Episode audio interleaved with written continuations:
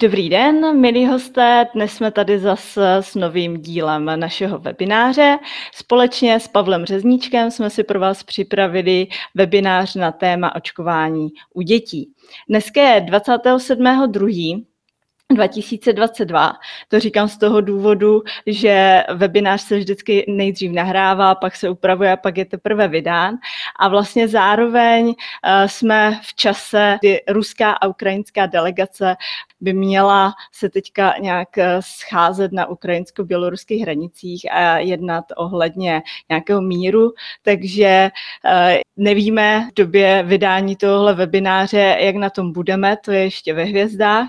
Každopádně děti jsou ohrožené nejen eh, teďka eh, válečným stavem, ale samozřejmě stále i koronavirem, protože onemocnění nezmizelo ze světa, ale stále tady je, i když samozřejmě eh, teď v médiích toto téma ustoupilo. Já jsem si proto pro toto téma dneska pozvala dva hosty a prvním hostem je pan doktor Daniel Dražán, praktický lékař pro děti a dorost v Jindřichově Hradci současně člen České vakcinologické společnosti. Dobrý den, pane doktore. Dobrý večer. Právě pan doktor Dražan jako člen České vakcinologické společnosti ty vakcíny řeší, sám vlastně očkuje a první mou otázkou je, jaké je stanovisko teda v rámci toho očkování dětí. Česká vakcinologická společnost má doporučení, které je eh, ve shodě s řadou jiných zemí, eh, odborných doporučení v jiných zemích, že všechny děti, eh, které jsou starší než pět let, to znamená děti, pro které jsou, a platí to samozřejmě pro dospělé, to znamená děti a dospělí, kteří jsou starší než pět let, pro ně jsou registrované očkovací látky, by měly být proti onemocnění COVID-19 očkování podle řádného očkovacího schématu. Očkování, vlastně asi očkovací dávky průběžně chodily. Měli jste jich dostatek? V době, kdy se začaly očkovat ty menší děti, ale už v době, kdy se začaly očkovat děti 12+, plus, to znamená, to bylo, to bylo někdy v červnu, v červenci a teď ty menší děti se začaly očkovat v prosinci, tak už nebyl vůbec žádný problém s nedostatkem, s nedostatkem dávek. Bylo to spíš otázka organizace, Eh, organizace, logistiky, jak to zařídit, aby se eh, vypotřebovaly ty dávky, které jsou v jednom balení, ale, ale určitě to nebyl problém eh, nedostatku očkovací látky. Uh-huh. Uh, jaké uh, um, otázky, co se týká bezpečnosti, vlastně nejčastěji rodiče řešili? Měli z něčeho strach? No, já si nemyslím, že rodiče se na to jako úplně neptají. Tam mm-hmm. je to, u covidu je to po, vlastně je to podobné jako u dospělých. Společnost je rozdělená na dva tábory a je, jsou rodi, nebo byli rodiče, eh, kteří se na to, na to strašně těšili a už strašně si přáli, aby, aby děti opravdu to riziko měly snížené a ty, ty, tyto děti už jsou naočkované. Bohužel jich byla eh, menšina a, a pak jsou rodiče, kteří eh, prostě se nějakým způsobem eh, postavili tomu tak, že, že to nepotřebují a že ta nemoc není závažná a, a otázky bezpečnosti samozřejmě asi si sami řeší, ale nijak se vlastně na to neptají. Oni si často udělali ty, ten obrázek sami a, a vlastně ani jsem měl pocit, že o tom nechtějí mluvit. Udělali si nějaký uh, internetový průzkum a uh, dezinformací je na internetu co se týče asi všech oblastí eh, vědeckých velké množství a co se týče vakcín, tak asi víc než čehokoliv jiného, takže si mm. ten názor postavili na základě tady svých vlastních průzkumů. Jak to probíhá v té pediatrické um, ordinaci? V podstatě uh, vyšetříte to dítě nebo znáte ten um, jeho zdravotní stav uh, a uh, naplánujete očkování nebo na co se ty, ro, ti rodiče vlastně před tou uh, samotnou uh, návštěvou můžou připravit?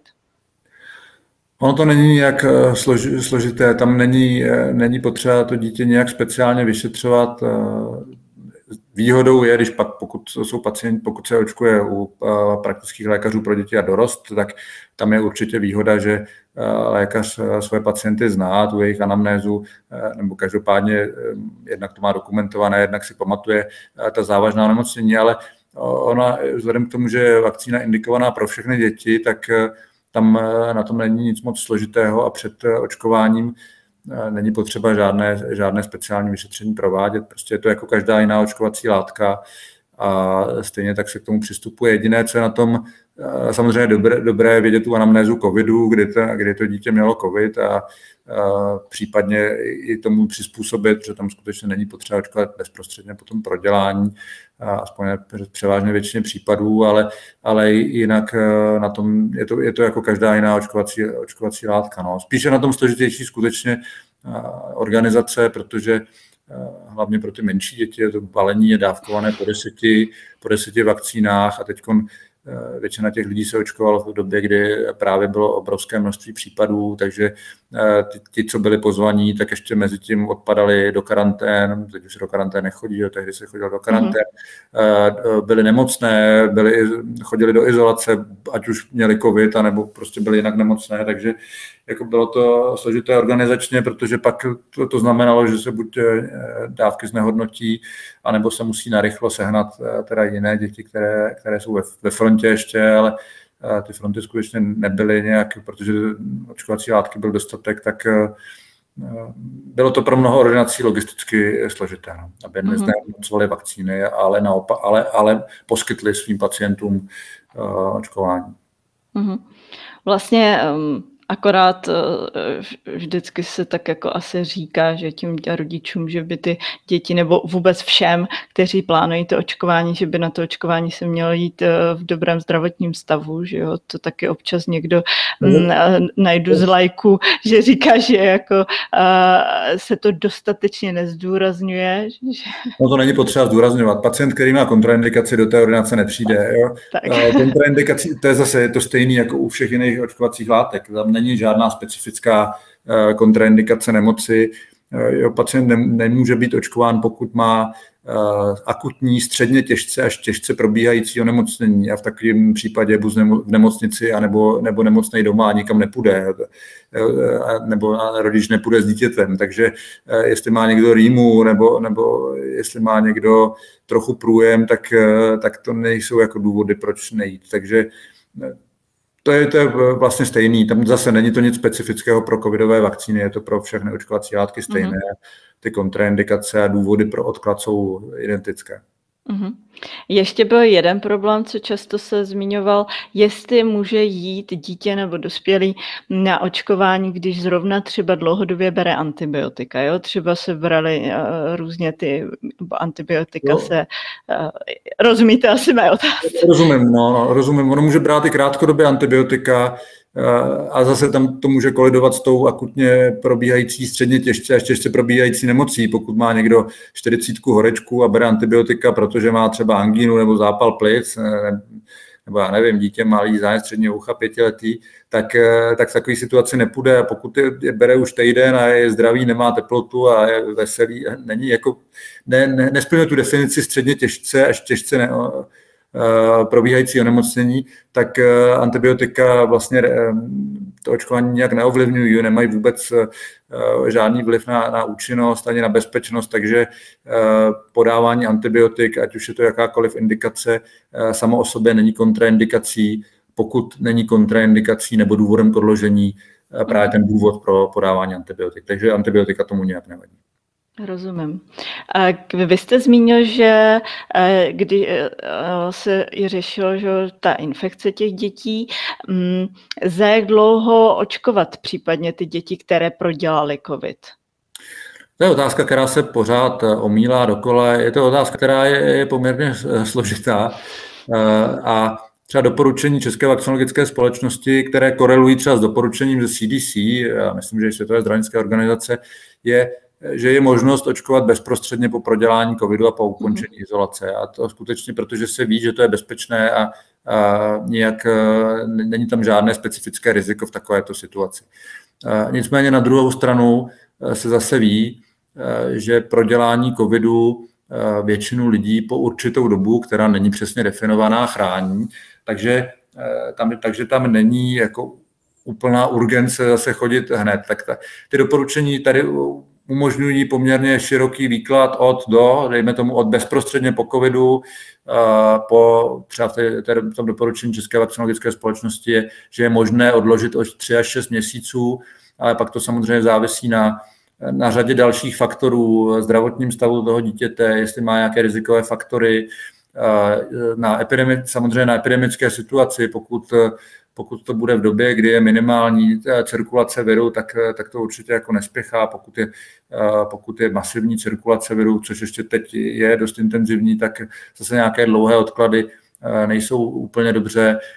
Pak to samozřejmě může záviset na té změně varianty. Pokud někdo prodělal v listopadu deltu, tak, tak v současné době jeho ochrana nebude příliš vysoká a nemá žádný smysl to nějak odkládat. Takže závisí to na spousta faktorů a Všeobecně, čím je pacient rizikovější a čím je vyšší eh, cirkulace virů v populaci, tak tím je jako menší důvod to, pro to nějak odkládat. Uh-huh. Jaké je to eh, dávkovací schéma? Je to jedna dávka nebo dvě dávky musí přijít na revakcinaci? Uh, no, my jsme dosud mluvili o vakcinaci, ne, ne, uh-huh, ne v těch dávkách a to schéma to schéma je podobné. My máme vlastně pro, pro dětské věkové kategorie, teda 5 až 11 a pak 12 plus, máme dvě očkovací látky. Očkovací látku Spikevax od společnosti Moderna, která je, která je zatím doufám, že se nepletu, že to se bude schvalovat pro mladší děti, ale je uh-huh. pro, pro 12 plus a pak máme očkovací látku Comirnaty od společnosti Pfizer a BioNTech, a tam máme dvě dávkovací velikosti. Vlastně dávku pro děti 5 až 11 let, což je 10 mikrogramová dávka, takže třetinová, co je ve srovnání s tou dospělou. A mm-hmm. pak je dávka vlastně 30 mikrogramů pro děti 12+, plus, a která je stej schodná, vlastně to je schodná vakcína, která se používá pro dospělé. A žádné jiné očkovací látky v současnosti pro děti nejsou schválené, takže máme pouze tyto, tyto dvě možnosti. A pak e, platí doporučení, a teď už nevím, jestli to nebude zbytečně složité, ale pokud je dítě eh, velmi závažně nemocné a má závažnou poruchu imunity, to je stejné jako u dospělých, mm. tak má dostat takzvanou dodatečnou dávku, protože se ví, že v těchto vysoce rizikových eh, kategoriích eh, je, je závažné riziko těžkého průběhu covidu a na mm. druhé straně je riziko selhání vakcinace tím, tím primovakcinačním schématem, těmi prvními dvěmi dávkami. Takže, Takže v podstatě, že by se nevytvořil dostatek protiláty. Nebo... že, ta, že ta vakcína nebude dostatečně fungovat. Takže pro, a to, to není specifické pro děti, to je pro všechny věkové kategorie od pěti let až po dos, přes všechny dospělé. Eh, že tyto vysoce rizikové kategorie, eh, které mají těžké poruchy imunity nebo středně těžce až těžce těžké poruchy imunity, tak ty mají dostat eh, takzvanou dodatečnou dávku, což je třetí dávka, nejméně čtyři týdny po té druhé dávce. A to je relativně úzká skupina lidí, ale zase v tom počtu lidí v České republice, když to budeme brát i s dospělými, tak se to může týkat několika set, třeba tři, tři, 300 tisíc lidí. A mhm. Pro ty ostatní pro, pro, je takzvaná posilující dávka, což se dává později, eh, ve většině případů, a zase když nebudu už tady zabíhat do těch eh, těžkých imunodeficitů, tak ta posilující dávka se dává až po pěti měsících. A zde jsou, eh, zde jsou právě ta schémata odlišná. Eh, tato posilující dávka zatím není doporučena pro děti 5 až 11 let. I z toho důvodu, že zde ještě nemáme data pro, pro posilující dávku a i z toho důvodu, že žádným dětem v této věkové kategorii ještě neuplynulo 5 měsíců po očkování po tom vakcinačním schématu. Takže eh, tyto děti nemají doporučení posilující dávky. A Tady v tomto se trošičku odlišujeme třeba od toho amerického doporučení CDC pro děti 12+. Plus. Česká vakcinologická společnost po té diskuzi řekla, že v této věkové kategorii umožňujeme, vlastně umožnila očkovat děti tou posilující dávku 12+, plus, když to pro dospělé je tam jasné doporučení tu posilující dávku podat.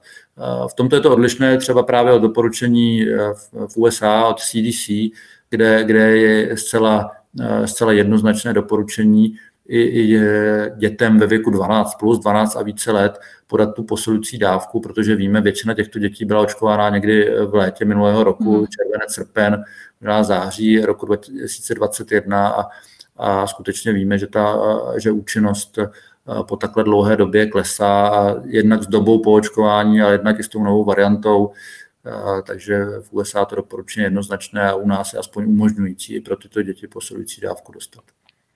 Uh-huh. Setkal jste se osobně s případem, kdy třeba po očkování to dítě nějak brzy onemocnělo koronavirem a mělo nějaký těžký průběh? No, to, to si nevybavuju. Samozřejmě setkal jsme se spousta, dětma, hmm. spousta dětí, které, kteří dostali po brzy po očkování COVID. To tak prostě je, protože uh, ta dávka prvních chrání, dejme tomu za 10-14 dní částečně, až maximální nějaký efekt se dostavuje uh, zase až po nějaké doby, dobu po, po druhé dávce. Uh, takže ve chvíli, kdy se očkuje v těch vrcholících vlnách, což zrovna teď bylo, tak eh, je jasné, že spousta dětí, které jsou rozočkované, tak, eh, tak onemocní eh, po té první dávce nebo třeba i po druhé dávce. To stejné bylo, že tam tady minulý rok, někdy v tom březnu minulého roku, umřelo spousta lidí, které, kteří byli rozočkováni těch dospělých, když se, to, když se prioritizovalo uh-huh. Na základě věku pro ty starší věkové kategorie, tak spousta lidí umřelo mm, prostě protože eh, nedostali včas celé schéma nebo dostali tu první dávku už pozdě a, a už byli v inkubační době a nebo prostě ji dostali těsně předtím, než se, než se infikovali a, a nestačilo to. No. To, je, to je jasný.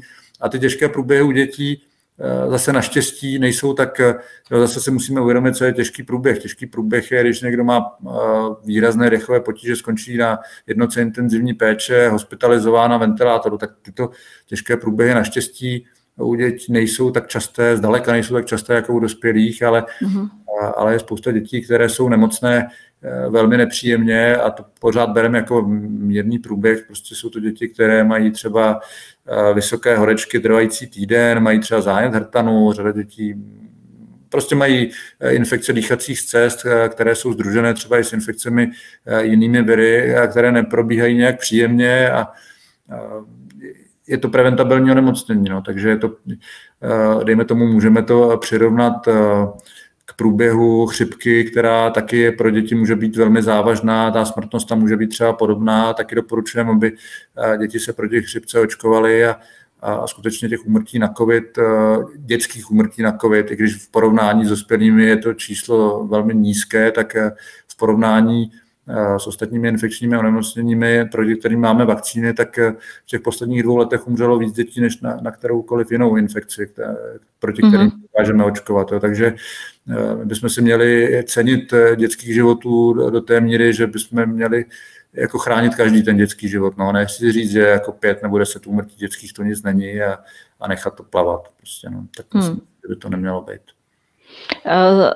Řešili jste nějakou eh, komplikaci, jako třeba nějakou sekundární infekci ještě k tomu covidu, eh, nebo eh, třeba nějaké, mm, nevím, už jste zmínil, že ty autoimunitní děti nebo imunodeficientní problémy, um, ale... Komplikaci vakcíny nebo pak komplikaci covidu? Myslím komplikace covidu. Komplikace covidu. Tak já jsem, já jsem praktik, jo, takže já hmm. jako v nemocnici sice taky pracuji, ale jenom velmi omezeně a málo kdy, takže já jako ty, ty těžší případy a zase se vracím k tomu, že jich vlastně.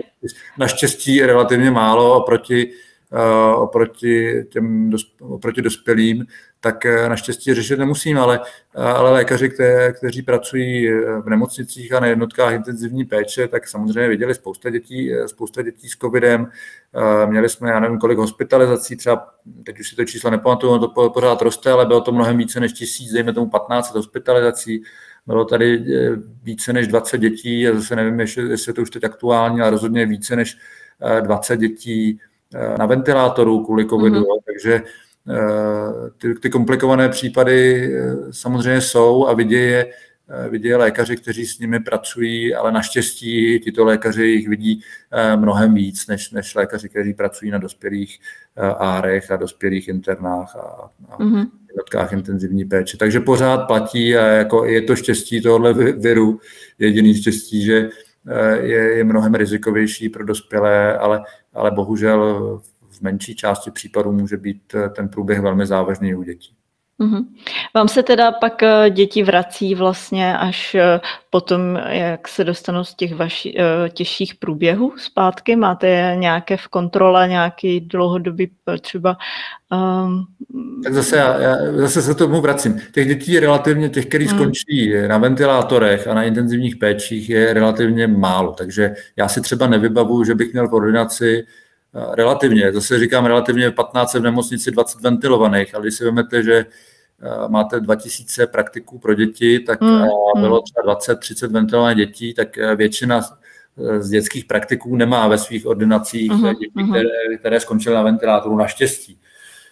Takže, takže ta, tak, takto vážně nemocné děti vidí jenom někteří praktici. Mm. Samozřejmě pak tady máme ty Eh, takzvané eh, PIMS syndromy nebo MISC syndromy, jak se to označuje ve Spojených státech amerických, ty pokovidové eh, závažné autoimunitní onemocnění a to už to taky není, to není Naštěstí to není velmi časté, ale těch případů byly stovky v České republice, takže zase, zase většina lékařů pořád ještě, protože lékařů je tisíce a těch, těch takzvaných PIMSů byly, byly stovky, tak většina lékařů nebude mít tyto případy ve svých ordinacích, ale to už jsou zase velmi vážné stavy, které končí na jednotkách intenzivní péče a poškozují už to mají ve svém názvu, poškozují mnohočetné orgány, z čehož nejzávažnější je poškození srdce, takže skutečně a ty pak samozřejmě vyžadují i pak dlouhodobé sledování, zejména toho zotavení z poškození právě toho, toho srdečního svalu, takže jako ty komplikované případy a závažné případy jsou a, a naštěstí jich je menšina, ale existují. Já jsem ráda, že eh, to právě zaznělo v tom, že eh, když se s tím prakticky lékař nebo eh, lékař osobně nesetká, tak ještě vlastně neznamená, že ta osobní zkušenost je nějaký vymezený, že nějaké jako průměr nebo nějaká vizitka toho, že ne, se to třeba nevyskytuje. Takže... Je strašná chyba tohle to dělat. Jo? To je jako kdyby řeknete, no, já jsem mě nikdy žádný dítě na meningokovou infekci neumřelo, tak vlastně meningoky neexistují a proti nebudu očkovat, protože prostě jsem to neviděl. Jo? To, mm, mm. Takhle, takhle, to, takhle to není. No. To bychom si mohli vlastně říkat eh, o všech vakcínách, protože jsme neviděli tak. umřít děti na infekční nemoci. Jako málo který lékař vidí v České republice, dejme tomu, když to zasadíme do nějakého kontextu, tak eh, v Česku na infekční nemoci preventabilní, eh, proti kterým máme očkovací látky, tak umře za rok eh, několik dětí, dejme tomu do deseti, teď přibyl do toho ten covid, ale eh, je to, je to v řádu prostě jednotek, jo. takže když si řekneme dobře, tak já jsem, mě tady nikdy žádný dítě na, na chřipku, ani na meningoky, ani na pneumokoky neumřelo, ani na rotaviry, tak já prostě nebudu očkovat, protože, protože co, tak Jo, jako, jako snahou je prostě ochránit děti a zkušenost, vlastní zkušenosti eh, nejsou relevantní prostě, no. Ano. Jak vidíte teďka vlastně ten následující měsíce, jenom myslím teď v krátkodobě, eh, bude eh, pokračuje očkování, jak to vypadá v těch eh, u praktických lékařů? Já si myslím, že mm, téměř nepokračuje, že ti, mhm. co se chtěli očkovat, tak, tak, se, tak se už očkovali a bohužel je, je to velká chyba, protože covidu je pořád spousta, máme 10 tisíc případů, spousta nemocných dětí a, a z těch asi deseti umrtí, které, které byly na covid, tak uh, myslím, že poslední tři byly během letošního roku, jo, takže, mm. takže to je, to je jako současné, současné vlně a, a opravdu to nemáme jako vůbec ještě za sebou a, a samozřejmě dobře, že ta vlna na sestupu a musíme doufat a doufáme, že to tak bude, že, uh, že s příchodem jara a potom léta Eh, to bude zase jako eh, ty předchozí, eh, předchozí roky a, a vlastně někdo, nikdo nedokáže přesně odhadnout, co bude později a jestli zase vznikne nová varianta a jak, jak, se, jak se ta nová varianta bude chovat, jak bude, jak bude mít průběhy závažné, jak bude imunitně unikat předchozí, imunitě po předchozí infekci nebo po, po vakcinaci a jak, jak bude se lehce šířit. Teď Eh, problém Omikronu není v té intenzitě nemoci, ale v, v tom extrémně úspěšném šíření, takže jako prolamuje imunitu eh, i po prodělané infekci, i po očkování. Takže jako ten výhled před námi eh, je, je těžko předvídatelný a my bychom se na to měli se připravit a měli bychom respektovat ta očkovací schémata. Takže kdo ještě nebyl, by se měl dočkovat, kdo nemá posilující dávku, tak by si ji měl dát a, a takhle by to mělo asi nějak být. No, jenomže eh, ty lidi, kteří chtěli, tak už to udělali a ty, kteří nechtěli, tak už to vypadá, že chtít nebudou. Vlastně není tu žádná podpora. Média, média samozřejmě teď začaly řešit eh, válku na Ukrajině celkem pochopitelně. Možná je to i dobře, že, že COVID z mediálního prostoru malinko ustoupí, protože eh, to bylo skutečně náročné. Hmm. Ale neměli bychom na to zapomenout a měli bychom vědět, že COVID tady prostě je a bude tady pravděpodobně dále. A podstatě se stalo to, co jsme říkali od začátku, že si zvykneme na novou normu, eh, že to je onemocnění, které tady bude i nadále, ale my bychom se eh, měli té normě nějakým způsobem přizpůsobit, tak jako eh, já tady volám prostě roky, aby jsme se očkovali proti chřipce, protože na ní u nás prostě zbytečně umírá několik set lidí ročně, tak teď bychom, pokud tady bude umírat několik tisíc lidí na covid ročně, tak, to, tak a bude to zbytečné, tak, tak bychom se s tím měli nějakým způsobem popasovat a chovat se podle toho, co nám říká současná medicína. No. Mhm. Česká vakcinologická společnost chystá a bude bděla, předpokládám, přes to léto a vlastně na podzim chystá nějakou mm, osvětu v rámci, v rámci té, toho no, covidu. Česká vakcinologická společnost eh, nemá prostředky na osvětu. Mm-hmm. To je jako eh, relativně málo lidí a eh, ta, ta, ty možnosti jsou tam vydávat doporučení a diskutovat je v rámci odborné společnosti, ale komunikace k, směrem k, jako, k laické veřejnosti, to je nad rámec možností mm-hmm. odborné společnosti. Jo. A, takže to, toto skutečně musí komunikovat stát a Bohužel to přestal komunikovat už před válkou na Ukrajině a tak doufejme, že nějaká osvěta ještě, ještě přijde, no, ale zatím to ne, nevypadá, že by, že by se nějakým způsobem výrazně chtěl účastnit. Každopádně vlastně stanoviska uh, posluchači uh, najdou na vašich na stránkách České vakcinologické. Možná mohu připomenout, že právě Česká vakcinologická uh, společnost teď má nové, uh, nové nebo mhm. respektive mm-hmm. aktualizované doporučení. Ono v podstatě z velké míry je, uh, kopíruje uh, doporučení předchozí, ale je tam, je tam teda několik ak- aktuálních věcí. Jednak je tam uh, očkovací látka, která by měla být dostupná od, od výrobce Novavax, takže to je, tím je to aktuální, ale jsou tam i změny v některých intervalech. Nicméně ty zásadní poznatky jsou stále stejné, že by se měli očkovat všichni, pro které, pro které vakcína je indikovaná, to znamená děti od, od, od pěti let výše, je tam jasně řečeno a, a toto zásadní se, tam, se v tom novém doporučení nějak jako nezměnilo. Mm-hmm. Tak jo, děkuji, pane doktore, a uh, přeji hezký večer eh, a určitě pokud bude nějaké aktuální eh, dění eh, na podzim, tak se zase spojíme uděláme třeba na nějaký další aktuální webinář. Děkuji. Tak jo, fajn, díky, děkuji moc za pozvání a hezký večer. Nasledanou. Naschledanou. A druhým hostem eh, tady vítám pana doktora Reného Hrdličku, pediatra, primáře dětského oddělení oblastní nemocnice Kolín a místo předsedu České pediatrické společnosti, eh, který mimo jiné vede očkovací místo v kolínské nemocnici. Dobrý den. Dobrý den. Pane primáři, zeptám se, eh, jak mm, momentálně probíhá v Kolíně to očkovací centrum. Prostě zacílíme trošičku na ty kolí, kolínské občany třeba a jak teďka vidíte aktuálně a v následujících týdnech, měsících, eh, to je jejich, jeho provoz. Posledních týdnech došlo k zásadní změně, kdy opadává, výrazně opadává zájem o očkování.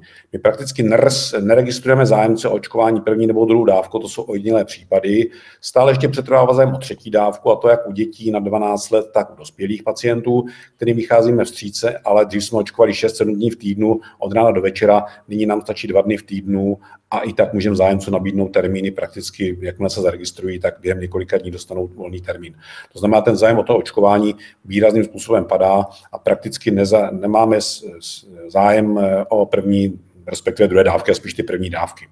U těch dětí mezi 5. a 11. rokem tam to úplně tak neodhadneme, protože většinou očkou ti praktičtí lékaři pro děti a dorost, takže zájem o jedněle jsou, ale my máme i středisko v rámci nemocnice a rovněž tam ten zájem je spíš okrajový.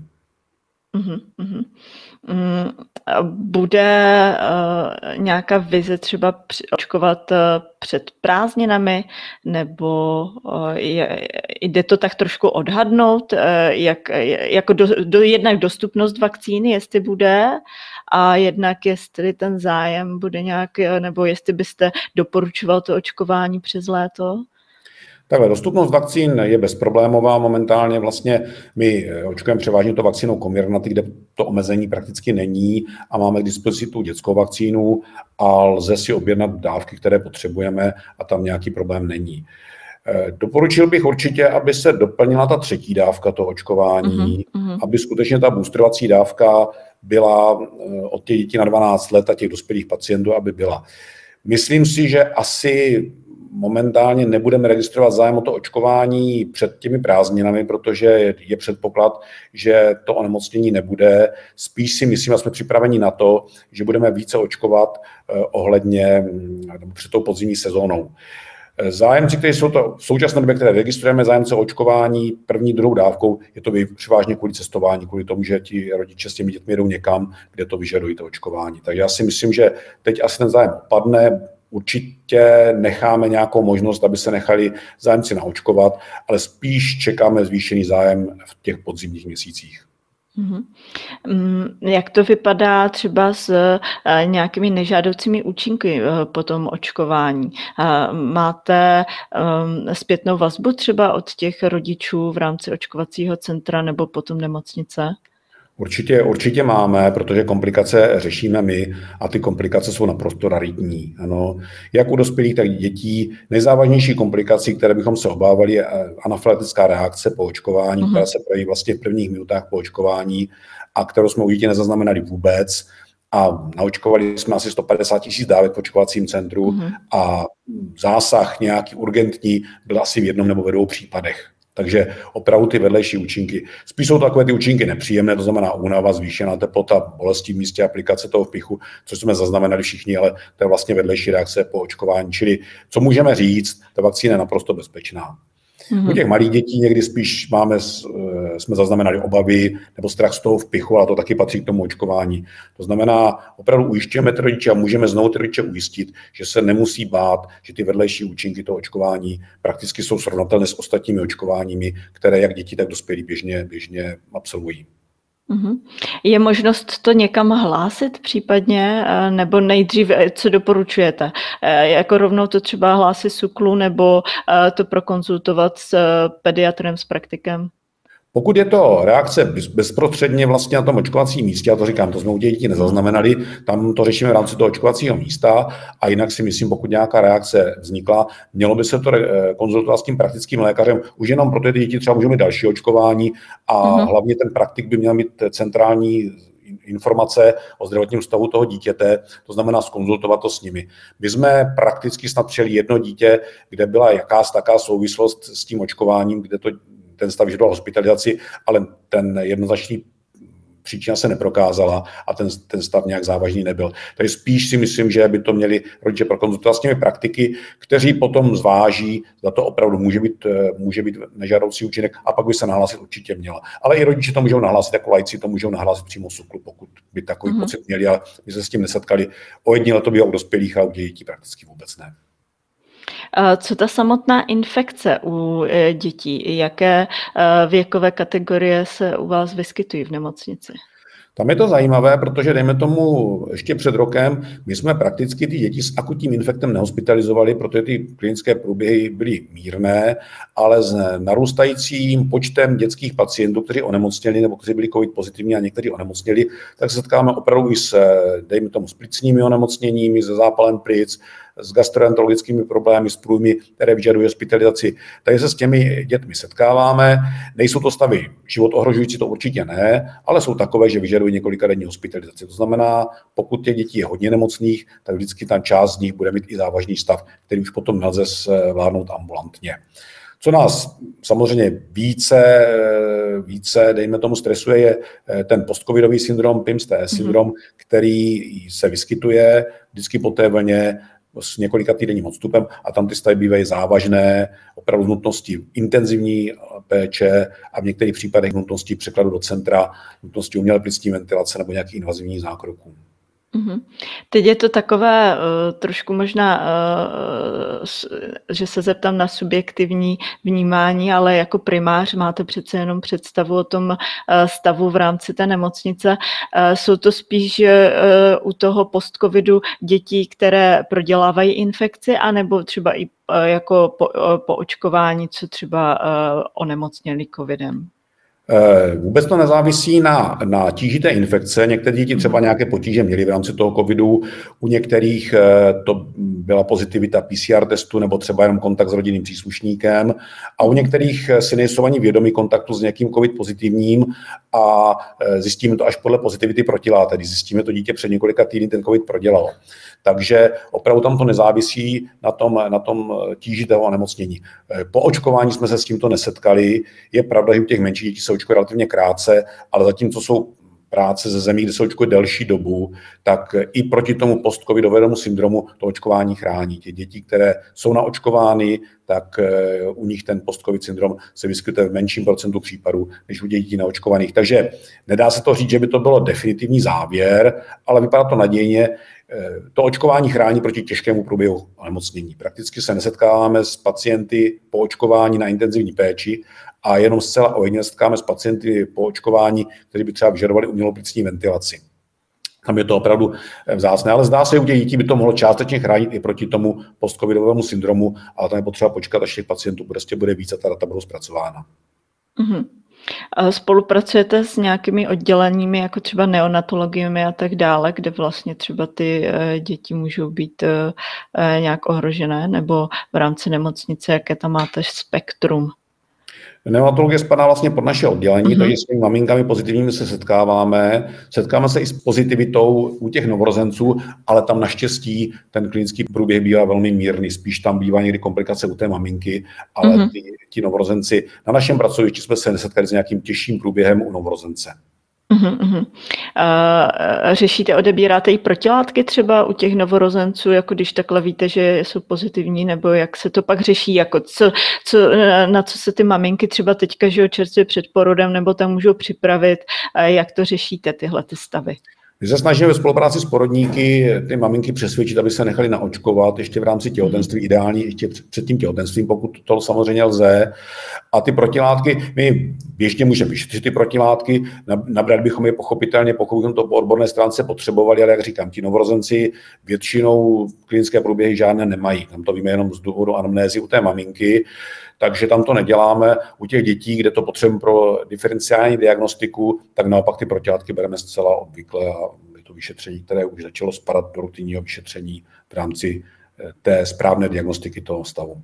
Ne všechno, co vypadá jako postcovidový syndrom, samozřejmě tím postcovidovým syndromem je a někde je potřeba uvažovat i v širších souvislostech s jinými chorobami.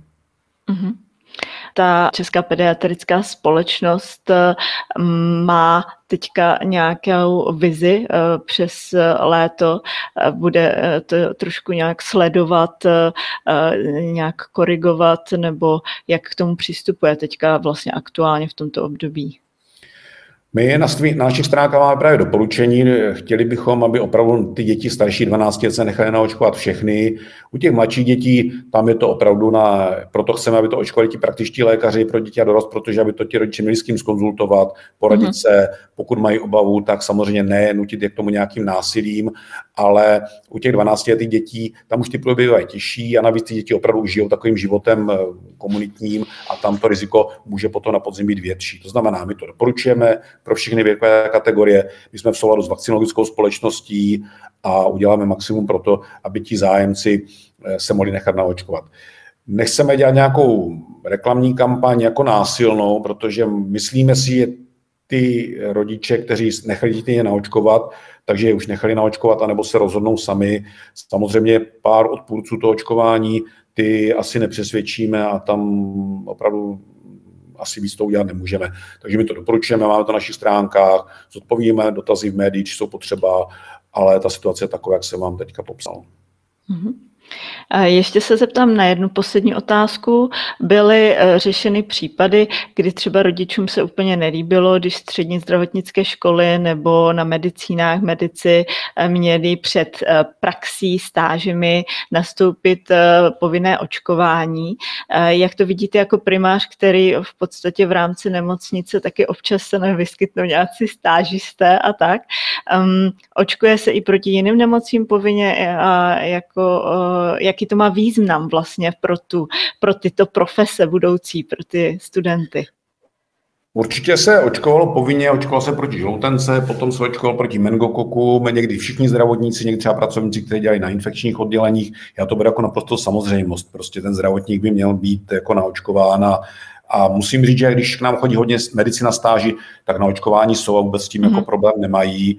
Já bych to viděl jako okrajový problém. Když půjdu prostě pracovat do nemocnice, tak vím, že jsem víc vystaven riziku infekce a asi i to očkování teda beru jako prostě správné. Tak já si myslím, že se s tím naštěstí moc nesetkáváme a mělo by to patřit eh, k samozřejmostem. Takže, ale naštěstí eh, u našich zdravotníků lékaři jsou na očkování prostě všichni a u sester je to snad jeden nebo dva případy z toho velkého množství, kteří se mhm. odmítají očkovat, ale to jsou opravdu jediné případy, které se vyskytují asi vždycky, ale myslím, že ti profesionálové to berou opravdu profesionální po této stránce. Mm-hmm. Je to vlastně i že kvůli tomu, ať chrání ty pacienty, že a tak máte široké spektrum. Je to pro ochranu toho pracovníka, pro toho zdravotníka, pro ochranu jeho rodiny a samozřejmě i pro ochranu pacientů, takže tam to určitě, určitě takhle má být. Tak jo, děkuji moc za krásný rozhovor, pane primáři. Eh, přeju hodně eh, zdaru, aby, aby eh, v práci byl co možná klid a příjemné zázemí. A rozhodně, když by byly nějaké dotazy a tak, tak můžeme vytvořit další díl webináře a budu se těšit, když bychom se viděli ještě znovu někdy příště. Určitě velmi rád a věřím, že to příště bude v malinko větším klidu, ale nakonec to jsme dopadlo dobře. Jasně, určitě. Děkuji moc, nashledanou. Já taky děkuji. Naschledanou.